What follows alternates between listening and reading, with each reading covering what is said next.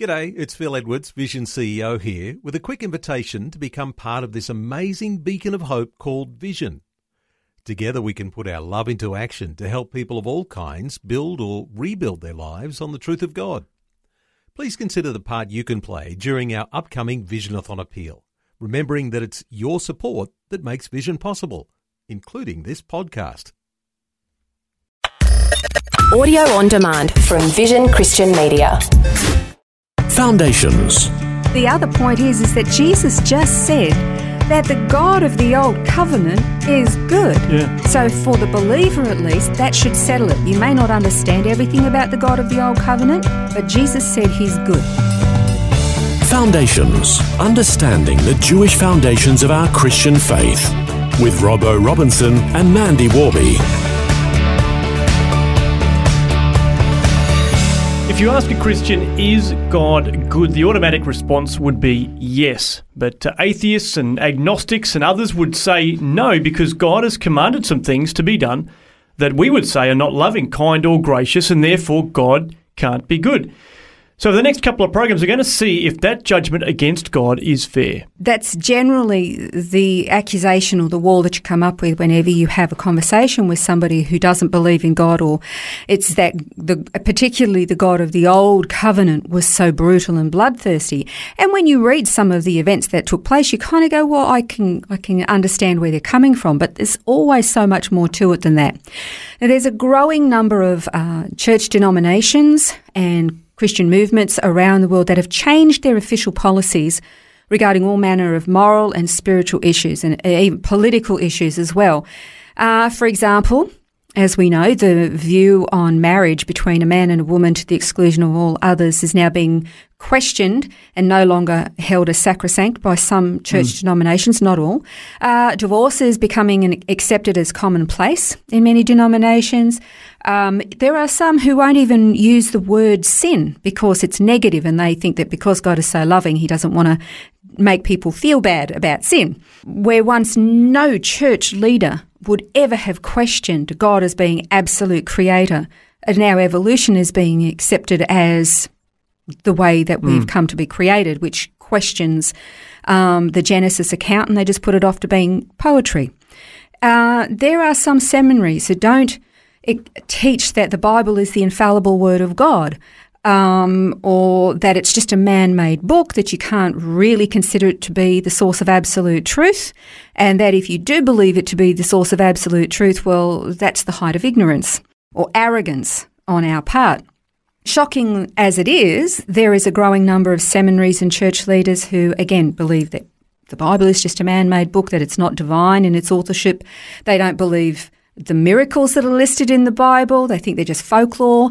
Again, they deny the creation, they deny the virgin birth, they deny the resurrection, the substitutionary atonement of Christ. You mm. kind of scratch your head and go, But I thought you were yeah, a Christian. How right. can you how can you say you're a Christian if you actually deny all of these fundamental, yeah. foundational tenets of the Christian faith? Something that you're fairly passionate about is, uh, of course, the land of Israel, and a lot of them are denying, I guess, the Bible's commitment yeah. and stand for Israel as well. Yeah, to the point where there are many denominations and unfortunately growing where they, if they have um, d- national denominational um, financial investments in certain companies that are either either Jewish owned or Israeli owned. They're divesting them mm. um, because, and they're literally boycotting or lobbying against the nation of Israel, which I just find abhorrent in the extreme. Particularly when God has promised over and over and over and over and over and over and over again that He is for His people, not for their sin, but then He's not for anybody's sin, yeah, right. whether it be Israeli or Australian.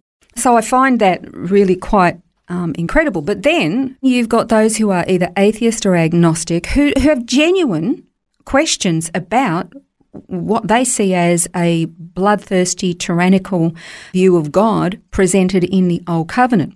And I guess when you've got a just a general view of the Bible, you might pick up on a couple of those stories and just you know write everything off to oh well God can't possibly be good because X. Exactly. But and that you've actually just got right down to the crux of this. God can't be good. So the question is, is God good? And again, we would automatically just say yes, but but it, could we validate that? Could we prove that? And so then, where do we go to find out if God is good? Well, one place to go, of course, is to the scriptures, and uh, particularly to the words of Jesus, because there was Yeah. an interesting little exchange in Luke where Yes. Uh, the ruler came to him, the rich young ruler, Yep. and asked him that question. This is in Luke 18, where the rich young ruler questioned Jesus, saying, Good teacher, what shall I do to inherit eternal life? And Jesus responded and said, Why do you call me good? No one is good except God alone. Okay, so there's a couple of points in there that are very interesting. We know that God is good. We also know that Jesus is good. And Jesus said, but only God is good alone, which means he must be God. Mm. Okay, so he's kind of saying it without saying it. But the other point is, is that Jesus just said that the God of the old covenant is good. Yeah. So, for the believer at least, that should settle it. You may not understand everything about the God of the Old Covenant, but Jesus said he's good. So, that's the end of it as far as I'm concerned. But you've still got to be able to tackle these difficult questions. Now, if you read through most of the Old Covenant, God warned his people that judgment was coming unless they repented. And then, when the judgment finally did come, it was always with the promise that, in spite of what they had done, that in spite of how depraved they'd been, God would always eventually restore his people. And it, oftentimes, it was actually the judgment itself, the discipline, the consequences that God warned them was coming that would actually be the turning point for them. So you could actually look at the judgment as being an act of grace and mercy. Mm, that's right. Ultimately, it was about God wanting to bring that restoration, wasn't it? So that He uses some of those Always. tough situations Always. for that reason. And so we read in Hosea chapter 3, where God is speaking to Israel, and He says, Afterward, and of course, this is after some discipline, mm-hmm. afterward, the sons of Israel will return and seek the Lord their God and David their king, and they'll come trembling to the Lord and to His goodness in the last days. So isn't that amazing? They're saying that the people of Israel are going to come back to the Lord to his goodness after he's disciplined them, after mm. he's judged them. See, we, when as a parent, you and I both know this, when your children go off the rails and they do something wrong, we discipline them. Why do we discipline them? Because we hate them? Because we think they're rotten little cretins? no, it's because our heart is so filled with love that we want one, we want the best for them. Two, we want success. We want them safe. Mm. We don't want them wandering off into danger that could put their lives on the line. So, a consequence. Why do you think we have a judicial system that says if you do certain things, the consequence is going to be Yeah. a certain way? And that is to deter you from doing the wrong thing. But if you do it, the consequence is going to be on you. Yeah, that's right. And and on that subject of um, our our own human judicial system, why is it, Robbo, that we have a judicial system that says you do this, this, and this, and the consequences are going to be that, that, and that.